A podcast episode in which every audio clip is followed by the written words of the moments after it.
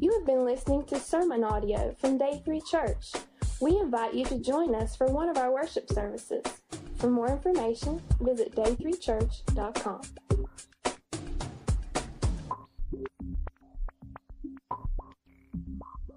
Good morning. Hint to the guys tomorrow's Valentine's Day. Okay? So I just made you accountable. and that means you better think and do something about it. And all the ladies said, Amen. A lot of times in February, we have taken the occasion of February because we do think about love, we do think about Valentine's, and we have focused on relationships as far as marital relationships and dating and things like that. what we decided to do this year was focused on what should be the main relationship, and that is for us to have a love relationship with God Himself. I, I prayed it earlier as I was praying earlier in the service that we need to recognize God sent the greatest expression of love, the greatest Valentine that you and I could ever receive when He sent His Son to die on the cross for our sins. We need to recognize that. We need to understand how much He loves us and how much He cares for us, and we need to respond to Him according to that.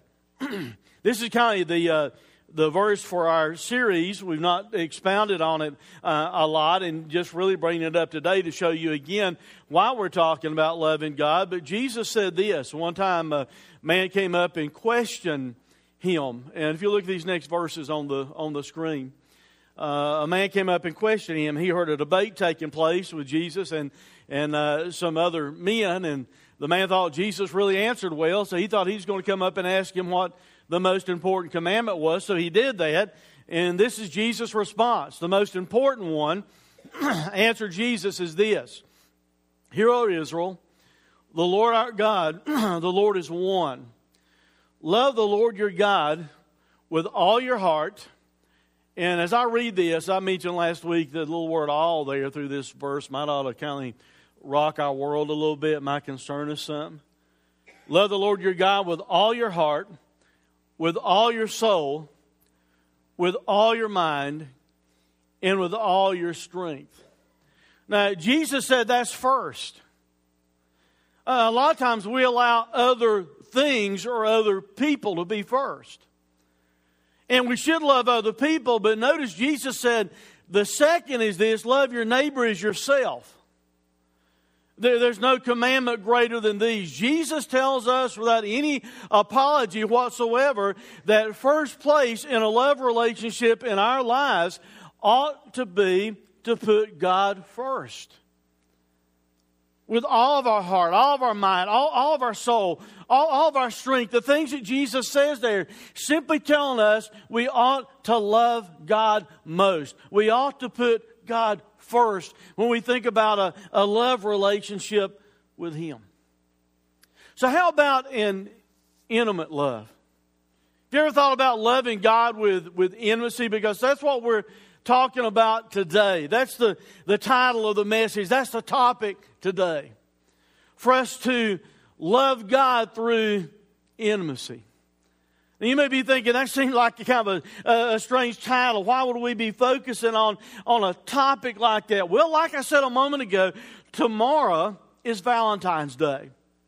So I am assuming that some of you have been taking some steps, making some plans to be intimate with that person that you love, with your, with your spouse. You might have ordered some flowers. You might have called in and made some reservations at a nice restaurant. All the stuff they advertise on TV anymore. Maybe you've got a Vermont bear on the way or a pajamagram or, or whatever. Man, they, they got so many different pajamagrams anymore. They're advertising one big time this year that I'm thinking just doesn't seem to fit the holiday because it goes, you know, from foot to head with a hood on it and just covers everything. I don't know that fits Valentine's. But maybe you've done, you know, maybe you're taking those kinds of steps because you are planning to have some intimacy with the person that you love. And so here's my point with that you're making plans for it to happen. Now, let me stop for a minute because some of you naive people are saying, why, why would you make plans? Why can't it just be spontaneous? Why can't it be spur of the moment? Why cannot it just happen? Well, you see, all of us married people with kids are laughing at you. You know, if you're naive and you're wondering, why can't it just, you know, all of a sudden be sp- spontaneous and happen like that? That's one reason last night that, that John Hart talked about plan spontaneity because you have to plan it sometime in, in order to make a degree of spontaneous happen. You know, when you got kids, you have to make plans around that. You have to lock them in the room, lock the door, lock your door. You make plans to be intimate. Why don't we make plans to be intimate with God? Because you see, that's where we come up with all kinds of excuses. Guys, I, I doubt too many times, especially the guys here, that we have come up with an excuse why we didn't want to be intimate with our wives. I don't know if I can say that about the, the wives because the, the, us men are so dumb, we tick you off a lot of times, and you've got a lot of excuses why you might not want to be intimate with us, okay? But most of the time, we don't make excuses about, I don't want to be intimate with my spouse or with my family or, or with, with my friends. But we'll come up with every excuse under the sun as to why we don't have time to be intimate with God work too much, schedule's too busy. You know, all kinds of reasons and excuses we'll come up with as to why not to be intimate with God. And I'm just simply pointing out to you today if you can plan to be intimate with your spouse, you can take steps and plan to be intimate with God. The kind of plans you've been making for tomorrow because of it being Valentine's, you can take initiative and plan to be intimate with God. Plan to spend time with God. Plan to have a quiet time with God. Plan to spend time in the Word and in prayer before Him. We need to plan to have intimate times with Him. I, I mentioned this last week, uh, kind of a prelude to today. Uh, I've been married almost 35 years. And, and I'm not, you know, I'm, I'm not trying to. Um, I'm not trying to make plans for tomorrow, make Becky feel good, uh, or anything like that. I'm, I'm just telling you, even after 35 years, and looking back through the 35 years and, and you know the time we have now and hopefully the time we have in the future just when i get a chance for us to lock the door and us be alone and be intimate with each other after 35 years i i mean that's special i still love to be intimate with my wife I hope you can say that.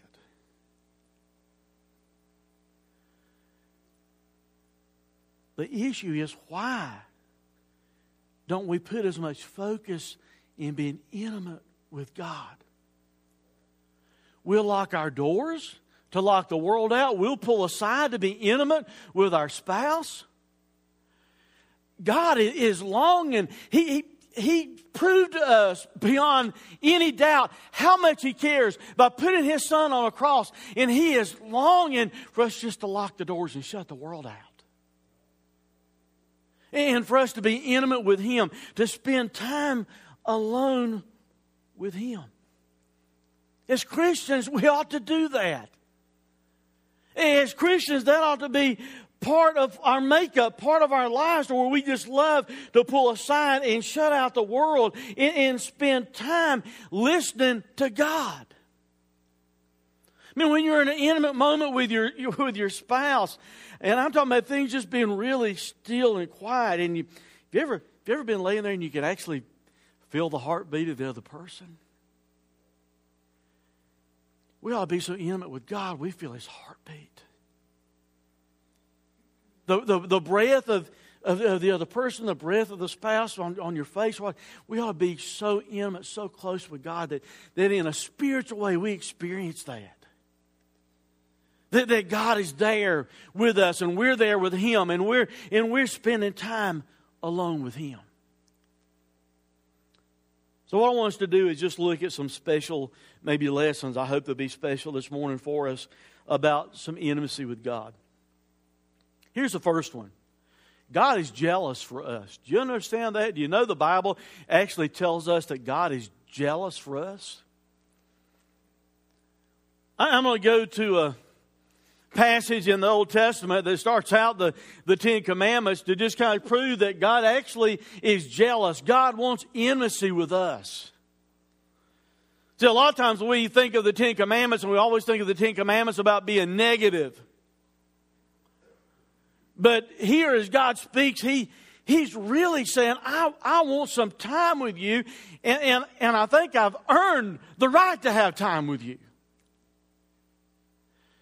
Look, look what he told the Israelites. Look at these verses.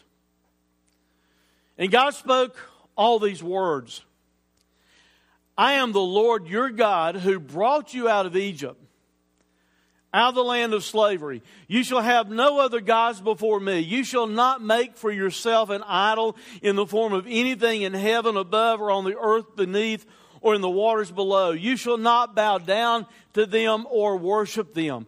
For I, the Lord your God, am a jealous God, punishing the children for the sin of their fathers to the third and fourth generation of those who hate me, but showing love to a thousand generations of those who love me and keep my commandments. He's communicating there in that verse. He, he, he's jealous over us. First thing I want you to notice about that is simply this God has the right to be. God has the, the right to be jealous for those he's delivered. Remember who he's writing to. He's writing to the children of Israel. He said, I'm the Lord your God who brought you out of Egypt. They were there in Egypt in slavery underneath the, the taskmaster making bricks and, and underneath the, you know, that type of bondage. And God cared enough for them. He sent Moses to be a deliverer, to lead them out and give them freedom. So God looks at the children of Israel and He's saying, Listen, I'm God. I'm the authentic God. I'm the Lord your God. Remember what I did for you. He tells them this before He gets to the point of saying, I'm jealous. He, he says, I brought you out of Egypt, out of the land of slavery. Now apply that to us as believers in this day and time in which we live. God loved us so much, He sent a deliverer, not Moses. He sent His Son. And His Son went to the cross. And His Son has delivered us from the slavery of our sin. And if God could look at the nation of Israel because He has sent Moses and through all those mighty signs and everything else, set the children of Israel free, think about all the mighty signs, all the proof that Jesus performed when He was on the earth to prove who He was, and then ultimately going to the cross to show us how much God cares, how much the Father loves us, how much the Son loves us. See, I, I, think that gives him the right, after he put his son on a cross for you and me, that gives him the right to be jealous over us. He was jealous over a group of people getting them out of bondage, physical bondage in Egypt. He's changed our whole eternal destiny. Not just moved us from one location to another location geographically in this earth. He's changed our geographic location for all eternity through Jesus. He's got the right to be jealous over us. See, the, the Bible talks about us having a relationship with God as though it's a marriage relationship. Because, and it's a family relationship, God being our Father who loves us, Jesus being our bridegroom, believers are the bride. So he gives us that picture of it being a, a, a marriage type relationship between us as believers and Jesus as our bridegroom. Now, I'm not talking about the ugly side of jealousy. Understand what I'm saying? But I, I, am saying this once you get married, don't you think you have a little bit more right to be jealous over the person you married than before you got married? I mean, after you're married, would it not kind of tick you off just a little bit and upset you to find out, well, I'm married, but my wife or my husband, they, are going out dating somebody else this week? You went down to the altar and you made commitments to each other, but then right after the ceremony's over with, you know, the, the wife or the husband looks at the other one and say, well, you know, we're married now, but guess what? I, have got all these other people in my life and, and I'm going to go see them this week and I'm going to keep seeing them. Doesn't work like that, does it? Shouldn't. I'll be honest with you, I was, I was jealous over Becky when we were dating. And on the other side of us being married, I, am sorry, but I'm, I, I am jealous of her. She's my wife. I didn't even plan on saying this. I don't know why God brings it to mind, but I feel like He brought it to mind, so I'm going to say it. I was pastoring another church completely out of this area, wasn't in this area, so no one needs to guess all right, where, who, or anything like that. But we had a a, an older deacon in that church that would come by, and we had little ones and things like that still. And he would come by and want to stop by and you know see Bethany was really little at the time, uh, still a baby. And uh, we lived in the parsonage, and then they had a storage building that the mower stayed in, and this particular deacon was also mowing uh, the church property, so he would stop by. And one day he was by there, and he he approached Becky in an inappropriate way. It's like he was stepping over wanting to see Bethany, and yet he, he reached his hand around behind Becky, and even she had a, a sweatshirt on, and even, you know, touched her on her skin. You, you to tell you how, how I'm talking, this is a you to tell you how far sin and thinking about the wrong stuff can screw you up in your thinking? He went home and called her up and told her on the phone he thought she was sexy. She called me. I called him. I said, I think you need to come by. We need to talk. And I approached it in a nice way. And he was about to have a heart attack. Even me approached it in a nice way. And then he went out afterwards because he knew that I knew and kind of, you know, tried to be a booger the whole time and caused trouble behind the scenes. I told Becky, maybe I shouldn't approach it in a nice way. Since I'm ex law enforcement, we ought to go in the backyard, put a silhouette target up, and, you know, run a whole clip through it real quick and then say, never ever talk to my wife like that or touch her.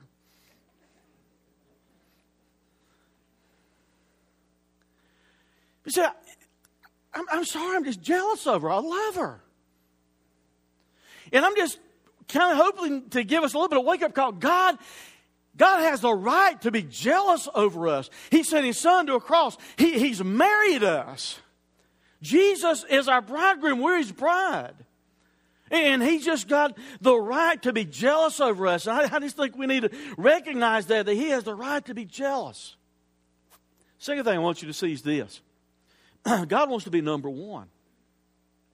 God wants to be number one in the lives of those who He's delivered. Because as, as, God writes to this group of people, the Israelites that He brought out of bondage from Egypt, God says, You shall have no other gods before me. In other words, hey, I'm the one that delivered you. I'm the one that's the real God. I'm the one that made a show out of all the false gods that they were worshiping down in Egypt. I'm the one that went into where Pharaoh thought he was a God, and I proved to him he's not a God, and I'm the God, and I brought you out. And ought to be number one. He's saying, You shall not make for yourselves an idol in the form of anything in heaven above, or on the earth beneath, or in the waters below. God's just saying, listen, I brought you out, so I ought to be number one. I'm the one that delivered you. I want to be number one. Don't have any other gods. Don't be worshiping anything else. Don't be making any idols. Now, instantly, we, in our culture today, we feel a little bit relieved because we're thinking, okay, well, I'm not gone out and I'm not, you know, taking wood and carved anything into an idol and set up in my home and I'm not bound down to it, or I don't have a golden image in my house or a silver image or whatever it might be, and, and I'm bound down to it, some type of image that I think is my God. But I want to stop for a minute and remind you anything that we let take the place of God in our lives or come before God in our lives is an idol. we don't have to, you know, he was talking about them actually making idols in that day and time. But there are a lot of idols we can have in our life that can keep us from having intimacy with God. Some of it is we just allow ourselves to be so stinking tied up and busy with things that won't matter in eternity that we think we can't spend time with God. Your favorite TV show or the TV itself, spending too much time there, can be an idol before you because it can rob the time that God wants in your life. It might be some hobby that's an idol. It, could be a car that's an idol or a home that's an idol. There's all kinds of things. If, if we, if you evaluate your heart right now and you would have to say, you know what, this has been more important to me than God, then you need to be aware of something. That is potentially an idol in your life. God said, I want to be number one. I know it's Valentine's tomorrow, but here's, here's, here's the deal. Listen as much as you love your wife or your husband, God's still supposed to be number one. He's still supposed to be number one. I mean, Jesus even told us, He said, if you love your father or mother more than me, you're not worthy of me. If you love your children more than me, you're not worthy of me. He, he, the Bible tells us there's not going to be given in marriage and things like that. The relationship you're in right now, I think you'll know as you're known over there, you'll know who your wife is. I don't know who you are, but it's not going to be the same deal. God needs to be first. As much as I love everything that Becky has ever done for me, brought wonderful children into, into our, our life, you know, birthed them into the world, been a wonderful mother, and now, you know, got a grandson now. And as much as I love all that and other stuff that she's done, I'm sorry she, she didn't purchase my eternity. She didn't go to the cross for me. Jesus did. And, and, I can even let her be an idol, or she can let me be an idol, or, or our children be an idol, because God wants to be number one. He's saying, don't have any idols, don't put anything in front of me. God wants to be numero uno. He, he wants to be in first place. But the Bible even tells us there, uh, he had the verse up just a second ago in, in 1 John 5 21, little children, keep yourselves from idols. God is jealous for us, and he has the right to be jealous. Think about having intimacy with God. Why ought we do that? God's also really passionate about those He's delivered. Once again, remember, He's writing to people that were in bondage in Egypt. He's delivered them.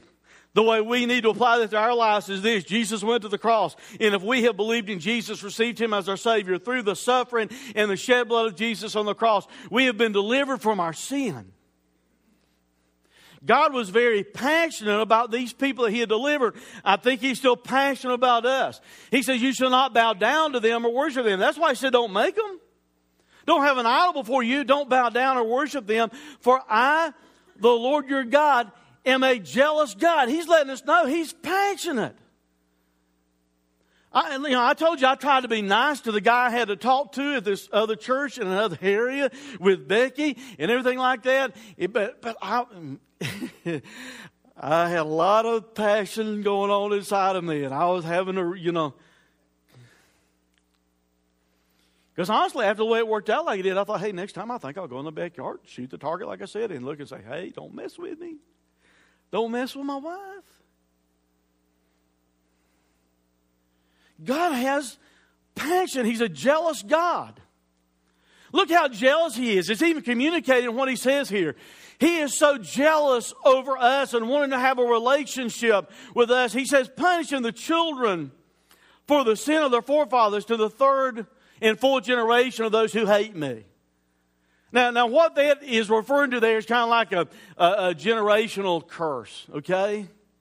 But it doesn't mean this. At least I don't think it means this. I, I don't believe it means that, you know, because uh, I sin, that my children are going to have to technically, literally pay for my sin. I do believe it means this, that the sin in my life can be attached to their life and they see the example that I've set and it carry on and it carry on and it carry on and it carry on in a family. I come from a family that has a picture of that. Because in my dad's family, and my dad was shot arguing with someone when my dad had been drinking. He had a brother who was shot in a pool hall and killed, arguing with somebody in a fight while he was out drinking. Got an uncle who blew his arm off with a shotgun crossing a fence going out hunting while he had been drinking. Had another uncle on that side of the family who died from alcohol abuse. The, and when you look on back, there, there's some generational stuff taking place. Some of the children of some of those other uncles that I referred to and everything, they, they've just followed the same path. We live in a culture that almost makes it sound like it's okay. You let riot start happening out in LA or something like that, the news media say, oh, yeah, but we have to understand because, listen, when I become an adult, I am making my own choices. I'm responsible for my own choices. But there is a possibility, and you need to recognize that as you parent, there's a possibility of you passing stuff on to your kids. You might not realize that sometimes I can be pretty passionate and get angry sometimes and regret. I'm afraid sometimes I pass some of that on to my kids. Not alcoholism, but some of that. It, it can be like a generational curse. But God is saying, Look, I'm, I'm so passionate for you. I don't want you to be tied up in sin. I don't want you to be passing that on into your family. I want to be number one in your life. He's so passionate, he also talks about a generational blessing here. He says, but on the, on the other side of the deal, I'll show love to a thousand generations of those who love me and keep my commandments. We talked last week about loving God and serving Him, loving God and obeying Him. That's how we give evidence to Him that we love Him. It comes up here again. He, he said, i will love generations of those that love me. How do you prove that you love him? You're keeping his commandments. The word that's used here for keep means to hedge about with thorns. It means you're really trying to protect it. You're guarding against it, is what the thought means that's given here. You're guarding it, you're protecting it, you're attending to it. It's like you build a, a big hedgerow of thorns around it so nothing can get through to it. That's the way we need to view being obedient to God, God's commands, God's word ought to be so important that we hedge it into our lives and we try and keep it in our lives. And God says that will bring generational blessing. I'm just pointing out to you, God's jealous over us. God has the right to be jealous over us because He delivered us out of our sin. God wants to be number one. That's why He said, don't make any idols. God's really, really passionate about us. And you can see that here in this picture of a generational curse or generational blessing. Some of you, as I mentioned earlier, you are planning, you put some energy, you put some thought into being intimate with someone that you love tomorrow on Valentine's Day. I'm simply saying this. We need to recognize that God is jealous over us. He has the right to be jealous, and we need to put planning and energy into spending time alone with God. He wants that. He's jealous over that. God's jealous over who we are. He's jealous over our gifts. He's jealous over our time. He's invested into our lives, and God wants us to spend time with Him. Second main thing I want you to see today is this we should desire intimacy with God. We saw clearly just a moment ago, I think God desires it with us. He's jealous over it we ourselves, as believers, those of us who know Christ as our Savior, those of us who are in a relationship with God, we ought to desire intimacy with God. You may be thinking, well, you just said something to Christians. What about me if I'm not a Christian? You ought to desire intimacy with God too, but you have to receive Christ as your Savior first to open the door for that. I want you to look at how we ought to desire intimacy with God by, by reading some verses that David writes, some words that David writes inspired of God in Psalm 63. I, have always loved this passage of Scripture. It's home, you can almost, you know, the, the passion of, of David almost just bleeds out of these verses. It almost flows from what he's saying. David says, Oh God, you are my God. Earnestly I seek you. My soul thirsts for you. My body longs for you. There's some very graphic language that's taking place there. In a dry and weary land where there's no water, I have seen you in the sanctuary and beheld your power and your glory. Because your love is better than life, my lips will glorify you. I will praise you as long as I live. And in your name, I will lift up my hands. My soul will be satisfied as with the richest of foods. With singing lips, my mouth will praise you. On my bed, I remember you. I think of you through the watches of the night. Because you are my help, I sing in the shadow of your wings. My soul clings to you. Your right hand upholds me. I want us to break that down and look in that passage of Scripture and, and just see the, the passion that David's talking with here and, and, and consider how we ought to maybe apply these verses to our own life and intimacy with God. I'm going to ask some questions. Here's question number one Why? Why desire intimacy with God? Why should we desire intimacy with God? I think it's pretty self evident we ought to desire intimacy with God because He's mine. Like I said a moment ago, I ought to desire intimacy with my spouse because she's mine. I ought to desire intimacy with God because He's mine. David says this, Oh God, you are my God. I mean, he's getting ready to go on, on like a rant, you know, for several verses saying, God, I really love you. God, I long for you. God, I, I'm going to lay around at night and think about you. God, I'm going to sing about you.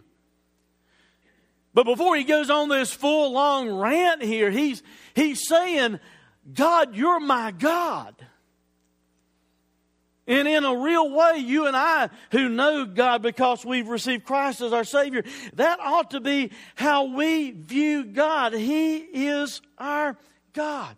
Just like you desire time with your wife or with your husband, with your spouse, we ought to desire time with God because He is mine and He's yours.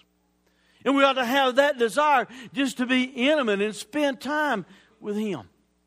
So, what does it look like? Here's our second question. Why spend time with God? Why desire to be intimate with God? Because He, you know, if you know Him, he, He's your God. That's why.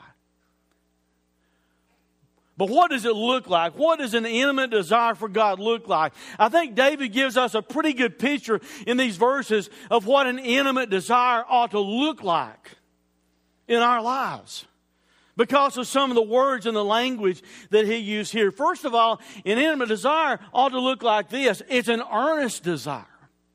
It's an earnest desire. He said, Earnestly I seek you. We ought to have an earnest desire to have intimacy with God. Now, some translations translate this differently because the phrase earnestly I seek literally means to dawn. Some translations say early will I seek you. Because here it says to dawn, to be up early at a task. It implies having an earnestness to accomplish the task by being up early or to painstakingly search for something. See, some of us in dating, you painstakingly were, were trying to search for that special someone to spend your life with. You, you maybe found who that person was and you knew that's the person you wanted to, to marry and spend your life with. So, so maybe you, you know, had some, some motivation and you were, you know, early planning and trying to, trying to make it work out. Yeah, you had this task, and with earnestness, you're trying to accomplish this task. You, you want this person for yourself. You, you want to marry this person. You want to be in, a, in an intimate relationship with this person through, through your life together. God wants us to feel like that about Him.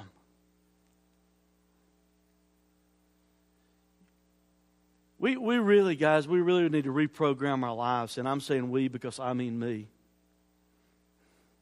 Because we're not careful, we'll get in just a routine of getting up in the morning almost with dread because you know you've got this to do and that to do facing you during the day or you'll just kind of be, you know, dragging around uh, until you get to work, and then maybe you try and kick it in gear a little bit once you get to work. You know, really, what we ought to have as our mindset as Christians when we wake up. There is a God in heaven who loves me. He proved it by sending His Son to the cross to die for my sins, and I'm getting up early and I need to seek Him. That needs to be our mindset. That would so revolutionize the way we approach life and what we do if every morning, and you might need to get that mindset before you even step out of bed because once you step out of bed, you know, you're probably already going in the wrong direction. Maybe as soon as you wake up in the morning, just stop and think, I've got another day. God's given it to me. God loves me. He put His Son on a cross for me. I'm going to earnestly seek Him today. I've got a task of seeking Him. I'm going to painstakingly seek Him. I, I, think that gives us a picture of what an intimate desire for God looks like. It ought to be an earnest desire with some urgency in our life. Secondly, it ought to be this what does having an intimate desire for God look like? Not only should it be an earnest desire, it ought to be a thirsty desire. A thirsty desire. David said this My soul thirsts for you. My soul thirsts for you. Have you ever been really, really, really, really thirsty? I know I put a lot of reallys there because see, there's degrees of thirst. I mean, you can get thirsty just you know just by not even doing anything, you know, much. but I was trying to think as I was preparing this message, some times that I was really, really, really thirsty. And one time that came to mind, we were getting ready to move into the house that we live in now. And this is kind of this is the first home because see I'm I'm a pastor and churches always used to think they were doing you a favor by putting you in a parsonage. They're really not. because then when you get ready to retire, you don't have a home. And you're not building any equity in it. But so so this is the first time we've been eight years now, I think. But uh, this is the first time that we had actually been ours for a long time. I built a house right after we were married, and I could do what I want to with it. But when you live in a church parsonage, you kind of have to do what they tell you can do, you know? So I was really in, enjoying really a little bit too much because everything was closed on as far as knowing, you know, we were buying the house, but we had not actually had the closing yet. And I'm out there planting shrubs and stuff, and I'm started thinking, what happens if it was an unseen monkey, you know, in the wrench cotton comes up, and now we don't get it. I'm already out here, you know, putting plants out there. We lived in a home that Dan and, Elaine had. They provided for us for a, a, while because she was moving to her home place and, and fixing that up. And she, you know, Elaine, if you know Elaine, she's got flowers and shrubs and, you know, things like that all over the place, stuff. I didn't have any idea what it was. But I liked some of it, and Elaine told me to dig some of it up and take it with me. And I'm out there in August and I'm digging holes in the ground, and the ground was hard, so I was having a hard time even digging in the ground. And, and I'm out there planting trees and shrubs and all kind of things like that. And I am about to die. You see, I don't have the keys to the house yet, so I can't even go in and get anything to drink. And stupid me, I didn't think about how thirsty I'm going to get, so I didn't have anything there. And, and my soon to be neighbor, one of them looked out there and saw me, and they were getting ready to go to the store, and they were kind enough to come over and want to know. And I think I must have looked like I was about to die of a heart attack or something. They wanted to know if I wanted them to get me something. Now, some people don't like Gatorade. Some people do. I don't know. I've always liked Gatorade. I told her to get me some Gatorade, and I didn't know what kind. You know, she'd come back with, kind of depending on what was there. And they, she came back with some of the rain Gatorade, and that is a little bit cleaner taste and stuff like that than some of the others. And I turned it up, and I, you know, she brought me a big one. I turned it up, and man, you know, that was good because I was really, really thirsty. Here's my point. You probably already get the point. We ought to be that thirsty for God. I'll be so thirsty for Him that just like I thought Gatorade's the only thing that's going to kind of meet my thirst that day while I'm out there, that, that I understand He's the only thing that will meet the need that I have in my life. He's the only thing that's going to satisfy the thirst that my soul has. The, the word means to suffer thirst. You see, if, if you're not suffering thirst, you don't necessarily want to drink anything. But when you're suffering because you're thirsty, that motivates you to understand you have a need and you need to take a drink. God wired us like that. Can I tell you that? God made all of us to where there is a thirst inside of you, whether you understand it or not, for God. You know, I've been trying to fulfill it in other ways, but the thirst that God put inside of you that you can't satisfy any other way will only come in a relationship with Jesus Christ. and you recognize you're thirsty, you're suffering thirst, so you want to take a drink, and we need to take a, a, a drink of God.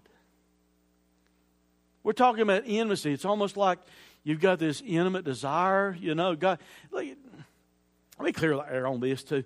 God made us. God knows the desires that He gave us.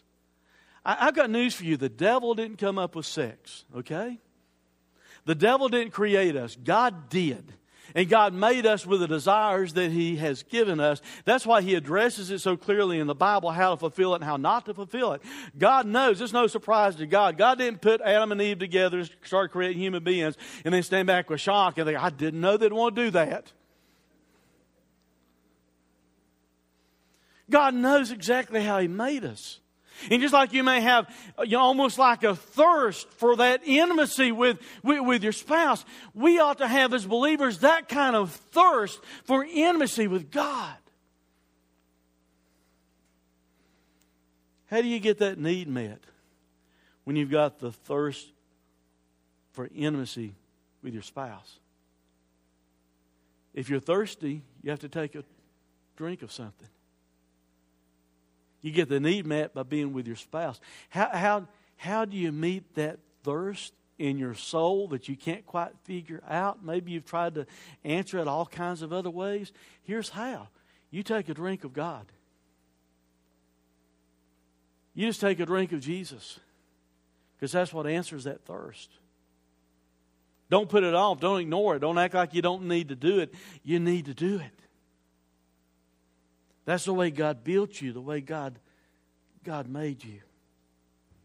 It's also a total desire. What does a desire for intimacy with God look like? It's a total desire. David writes, My body longs for you. My body longs for you. That, I mean, that's kind of a way of just saying, hey, all that I am, everything that I am, God, I'm longing for you all of who I am, all of my body, all of my thoughts, all my desires, all of me. I'm, I have a total desire for you. The word for body means flesh, a body, but it's also used in the Hebrew to refer to the sexual organ of a man. Pretty graphic, huh? Carry that illustration out, that word study just for a moment. Just like a man may, may long with, with his body to have that need fulfilled and long for his spouse in that way, we who know God ought to long for him. We, we ought to have that kind of desire for Him with our, with our whole body. With that level, that degree of intimacy, ought to have that kind of drive, that kind of desire to spend time with God. He said, My whole body longs for you. The word for long literally means to pine after. Now, a lot of times we use words and we come up with word studies that aren't necessarily in our dialect in the South. I think pine after is. You understand what pine after? You know, you're pining after someone. You know, it's even language used to be used years ago in the South. You, you know, it's a way of saying you're loving somebody, you're, you're pining after them, you're longing for them. I remember what that was like. Just in, in dating, when Becky and I were dating. One time she went off to a potential college. I didn't like that. She was visiting for the weekend, and I'm left behind. She calls me while she's gone, and she tells me, well, you know, they're showing around the campus, and then there, there's a group of guys that was going to take, you know, people out on a picnic. So she's telling me some guys are getting ready to take her and some of the other girls out on a picnic. I'm sorry, I didn't like that. I didn't say a whole lot about it, you know, at the time to her. But I get off the phone, and I, and I, I worked in a theater while I was going to college at the time, so I was at work at the theater after I got through talking to her, and I thought, I didn't even want to work, you know? I want to say, sorry, I'm sick, I'm taking off. I've got to go up to Brevard College.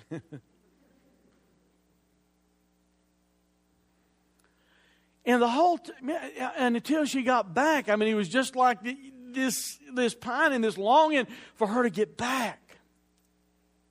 I mean, that's just one time I can give you an illustration. I've been plenty of times, like even after we've been married and I have to go out of town for a week to do some training or something like that. There's just this, this longing.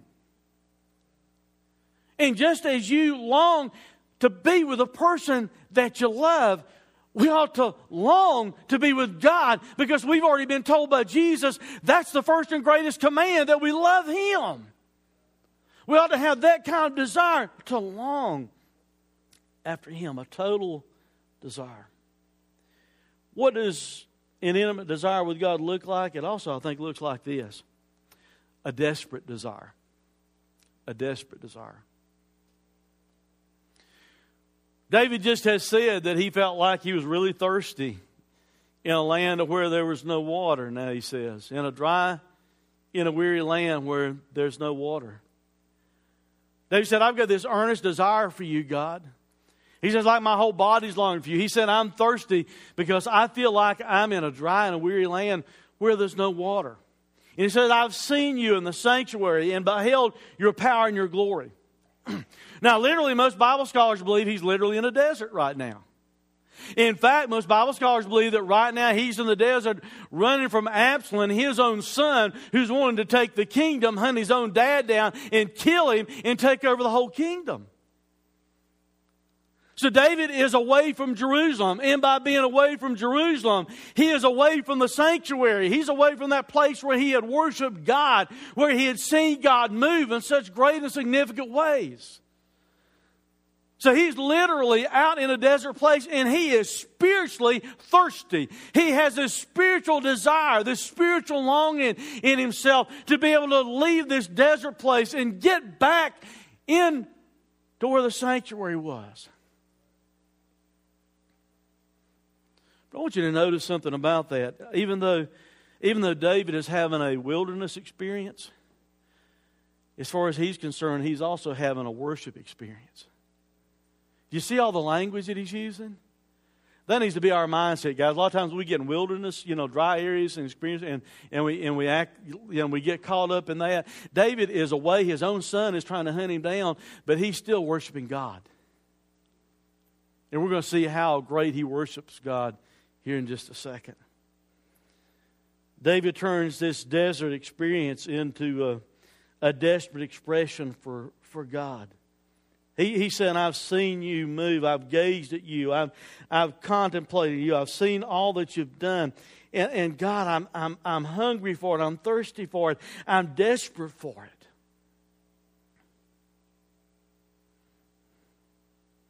That's probably one of the biggest hindrances maybe we have in our spiritual lives today is that we we lack a sense of desperation.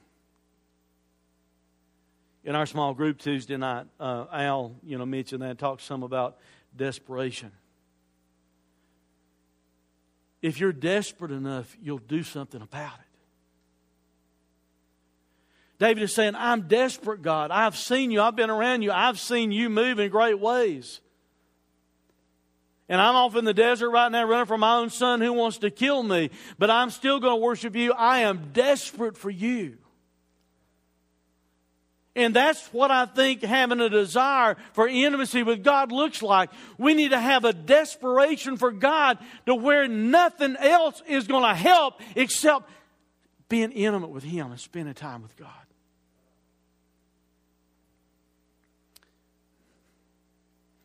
We've seen why from hearing this psalm, why we ought to desire intimacy with God.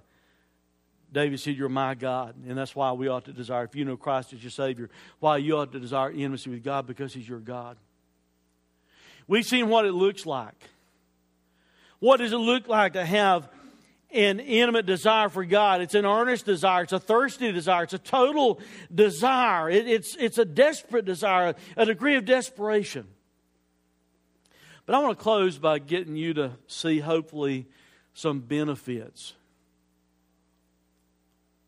of being intimate with God? What are the results? What are some results of being intimate with God? And you can find them all through what David says in the rest of these verses. Result number one of being intimate with God is appreciation. Appreciation. Appreciation. Look what the verse says. David says, Because your love is greater than life, my lips will glorify you. I will praise you as long as I live, and in your name I will lift up my hands. Look at how David phrases that. Because your love is better than life, I'm going to glorify you. Have you ever had a really, really, hopefully you have? God, I hope I'm not bringing up a thought where you're thinking, no, I've not had that. Hopefully you have. In your relationship with your spouse, have you ever really had something, uh, you know, something just like an extra special time? And on the other side of that intimacy, how, how appreciative you might be of the fact that it happened. That's the way we ought to be with God when we spend intimate time with Him, when we shut the world out and we're spending time in the Word and, and, and time praying to Him and, and just being alone with God in a quiet time. We ought to come away from that with appreciation for all that God's done for us because His love is better than life. He says, I'm going to glorify you. I mean, sometimes when you have special events, special times with your spouse, that might be how you feel. you you just want to glorify your spouse somewhat. You're so appreciative of what they've done and the time that you've had together. That's how it ought to be with us and God. When we spend time with Him, it, it causes us to have that degree of appreciation. He said, I'll praise you as long as I live. In your name, I'll lift up my hands. I want, to get you to do something. And I mean, I want to just show you it's not that bad, not that hard to do. Will you just raise both your hands up? Now put them down. Now, did that hurt a lot? Some of you during the Super Bowl sitting in your living room acting like an idiot last week we're doing this.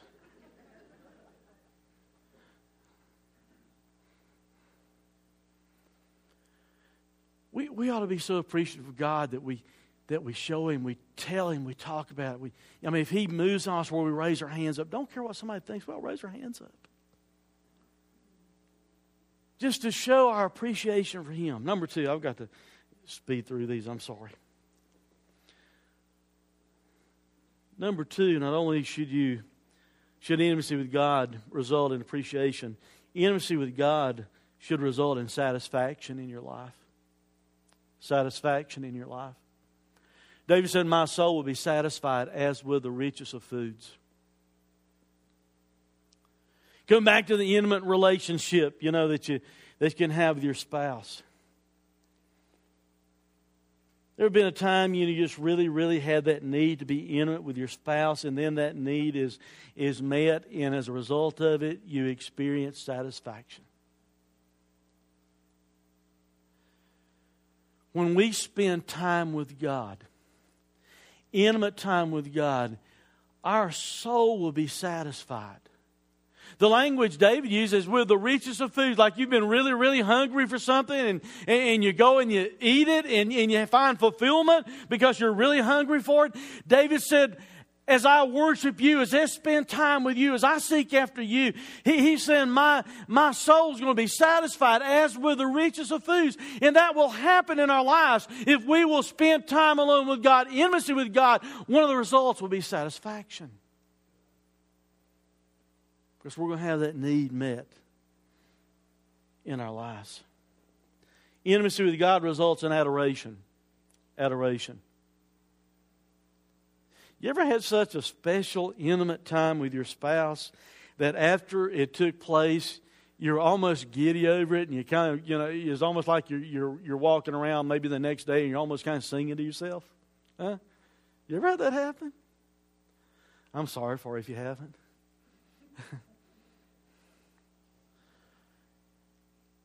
I mean, it's always special, but there's a time that, like you said, it's just it's just so much that it's almost like you, the you know, the next day you're walking on clouds, that kind of thing, you know, singing.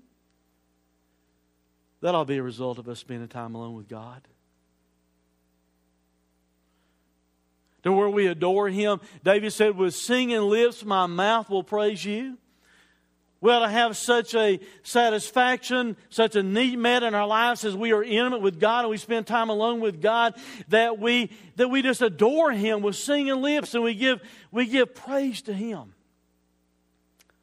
What else ought to result from us spending time, intimate time with God? How about contemplation? Intimacy with God ought to result in some contemplation or some reflection in our life. David said, On my bed, I remember you.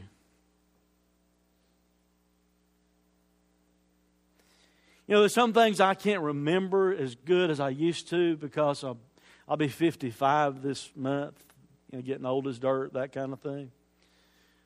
You know, no, no need buying me the over the hill cards. That happened at 40. You know, I'm 15 beyond that.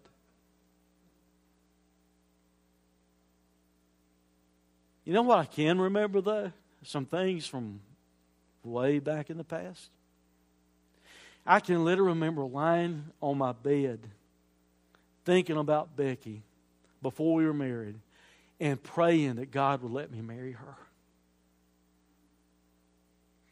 I can remember that just like it was yesterday.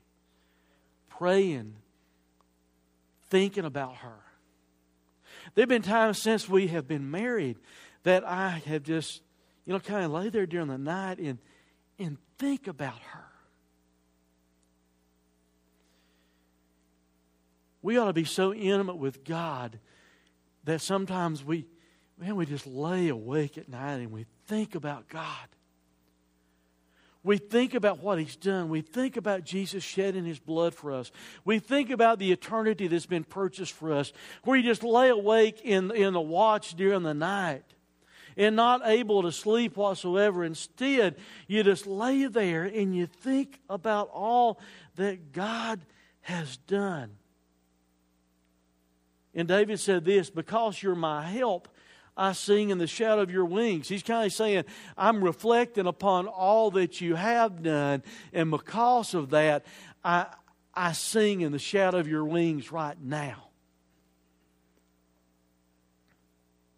Now, some of you, it makes you nervous because I'm talking about singing. I understand that.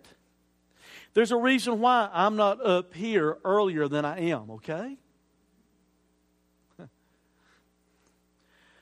I was asking Wendy earlier because I got laid on my heart on the way here to see about Al doing maybe the last message in this series because we're going to have a heavy service of worship that Sunday, maybe about a 10 minute message about worship. We're going to sing a couple of songs, 10 minute message about worship. Then we're actually going to do, you know what, what the message said. We're going to worship for about 40 minutes or something. I was kidding with Wendy. I said, do you, do you mind if I get Al up on stage with you on that Sunday? And she said, as long as he's not singing or playing an instrument.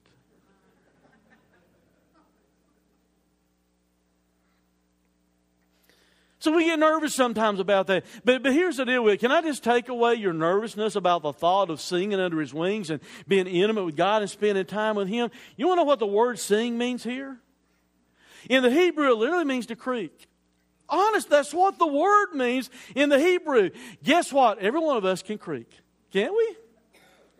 Every one of us can make some type of creaking sound out to God, and God will take it as though it's the best singing in the world because you are communicating to Him how intimate you've been with Him, how much you love Him, how much you care for Him. All of us can creak as we contemplate all that He's done for us. Last thing intimacy with God also results in this it results in increased affection. In increased affection. In, in, other words, because of kind of all the things we talked about, because you experience stuff that makes you appreciative, God does for you, and you're appreciative for what He's done, or you're satisfied because of what God has done for you, or you adore Him because of what God has done for you, or you're contemplating, you're reflecting upon, even laying on your bed at night, what God has done for you. Thinking about that, spending intimate time with God should increase your affection for Him. The intimate time that I spend with my wife increases my affection for her. The time we spend alone with God ought to increase our affection for Him. It ought to increase it. David said, My soul clings to you.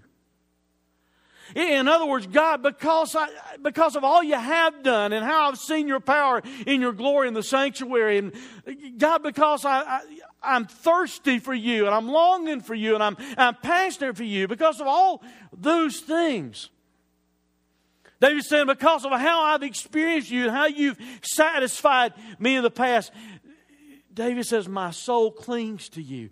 The, the word cling means this to impinge upon, to adhere to, to cling to, to catch by pursuit, you're chasing after, you know, to, to cleave, even to be glued to, to follow closer hard after.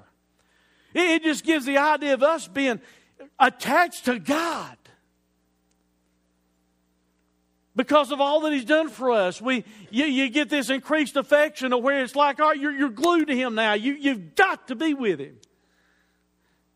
See, that happens in our relationships. That's what caused some of you guys to decide not to be a bachelor anymore because you so fell in love with your wife that now you're, you're clinging to her. And all that God has done for us ought to cause increased affection between us and God to where we it's like we're glued to God. We just can't pull away and don't want to pull away. Look at the rest of the imagery you have here. David talks to God and he says, And with your right hand, which in the Bible, the right hand speaks of power, the stronger hand, the way it's used in, in the Bible. Jesus sits at the right hand of God the Father. He says, with your, with your right hand. It's like this intimate picture of someone caressing the person they love, and one person is clinging, and the other person has that powerful hand, maybe behind, you know, the, the neck, caressing his bride and holding his bride ever so so close. That's the picture here of David and God. David is saying, I'm clinging to you. And he's saying, God, you, have just got your hand under my head. Just, just caress me. It upholds me. It sustains me. It keeps me fast. It's holding me close. In Genesis, when God performs the first marriage ceremony, he looks at Adam and he says, You're going to leave your father and your mother and you're going to cleave to your wife in the word that's used there for cleave is similar to the word we're talking about here for cling. And it gives the idea of you considering that you are glued to your wife. You're leaving your old life behind, and there's a new life that you're glued to. That's how our intimacy level ought to be with God. We receive Christ as our Savior. We are married to Him. There's an old life that we leave behind, there's a new life that we're glued to, that we cling to. We ought to love God by having intimacy with Him. Let's pray.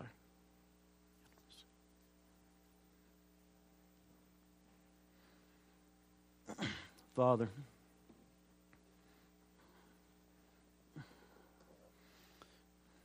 Lord, I ask you to search our hearts this morning.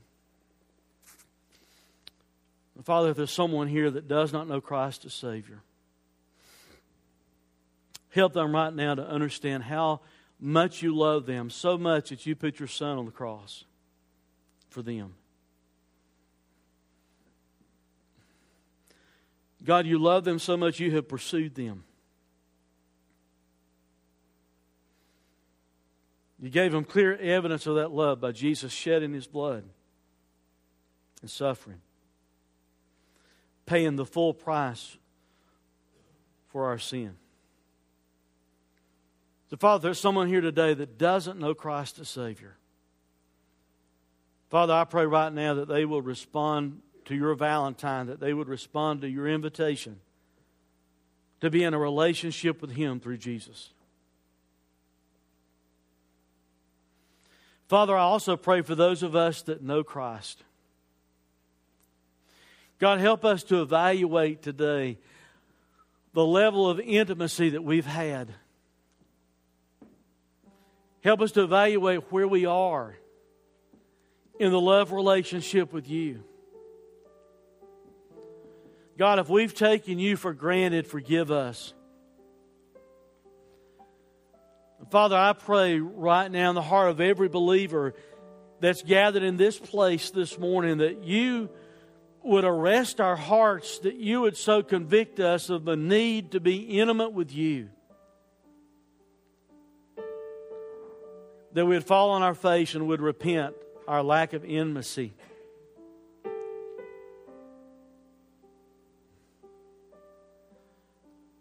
Father, that we'd commit fresh today to, to be intimate with you, to spend time with you.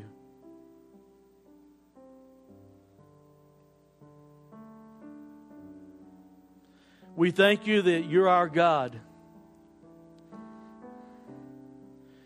Because you are and because of what you've done for us, give us, God, give us that earnest desire. Give us a thirst. Give us just a total, a total longing for you, a desperation for you.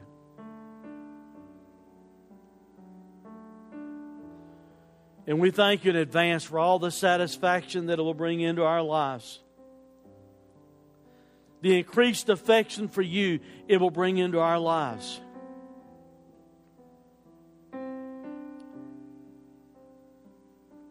For it's in Christ's name we pray. The back of the updates, there's some selections there. Maybe you need to pray over as the band sings, and maybe you need to check some of those off and, and admit to God you need to be closer to Him, more intimate with Him. Maybe you don't know Him at all. That's the first step into being in a relationship with Him, and that's to trust in Christ.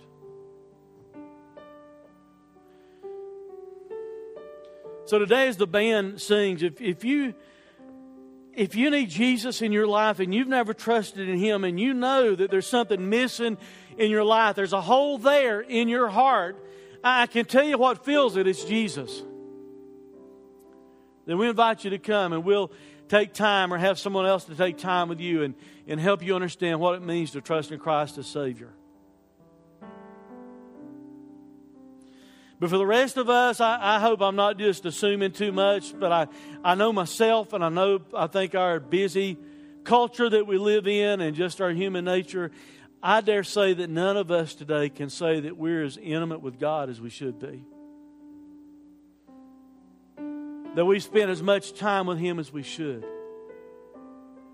So this morning, maybe God will lead you as a believer, not just to make a decision there, but to even come here to the front and kneel and pray and say, God, help me to be more intimate with you. Help me to long more for you. Help me to spend time with you. As the band plays, God speaks to your heart. We invite you to come. You are listening to sermon audio from Day 3 Church.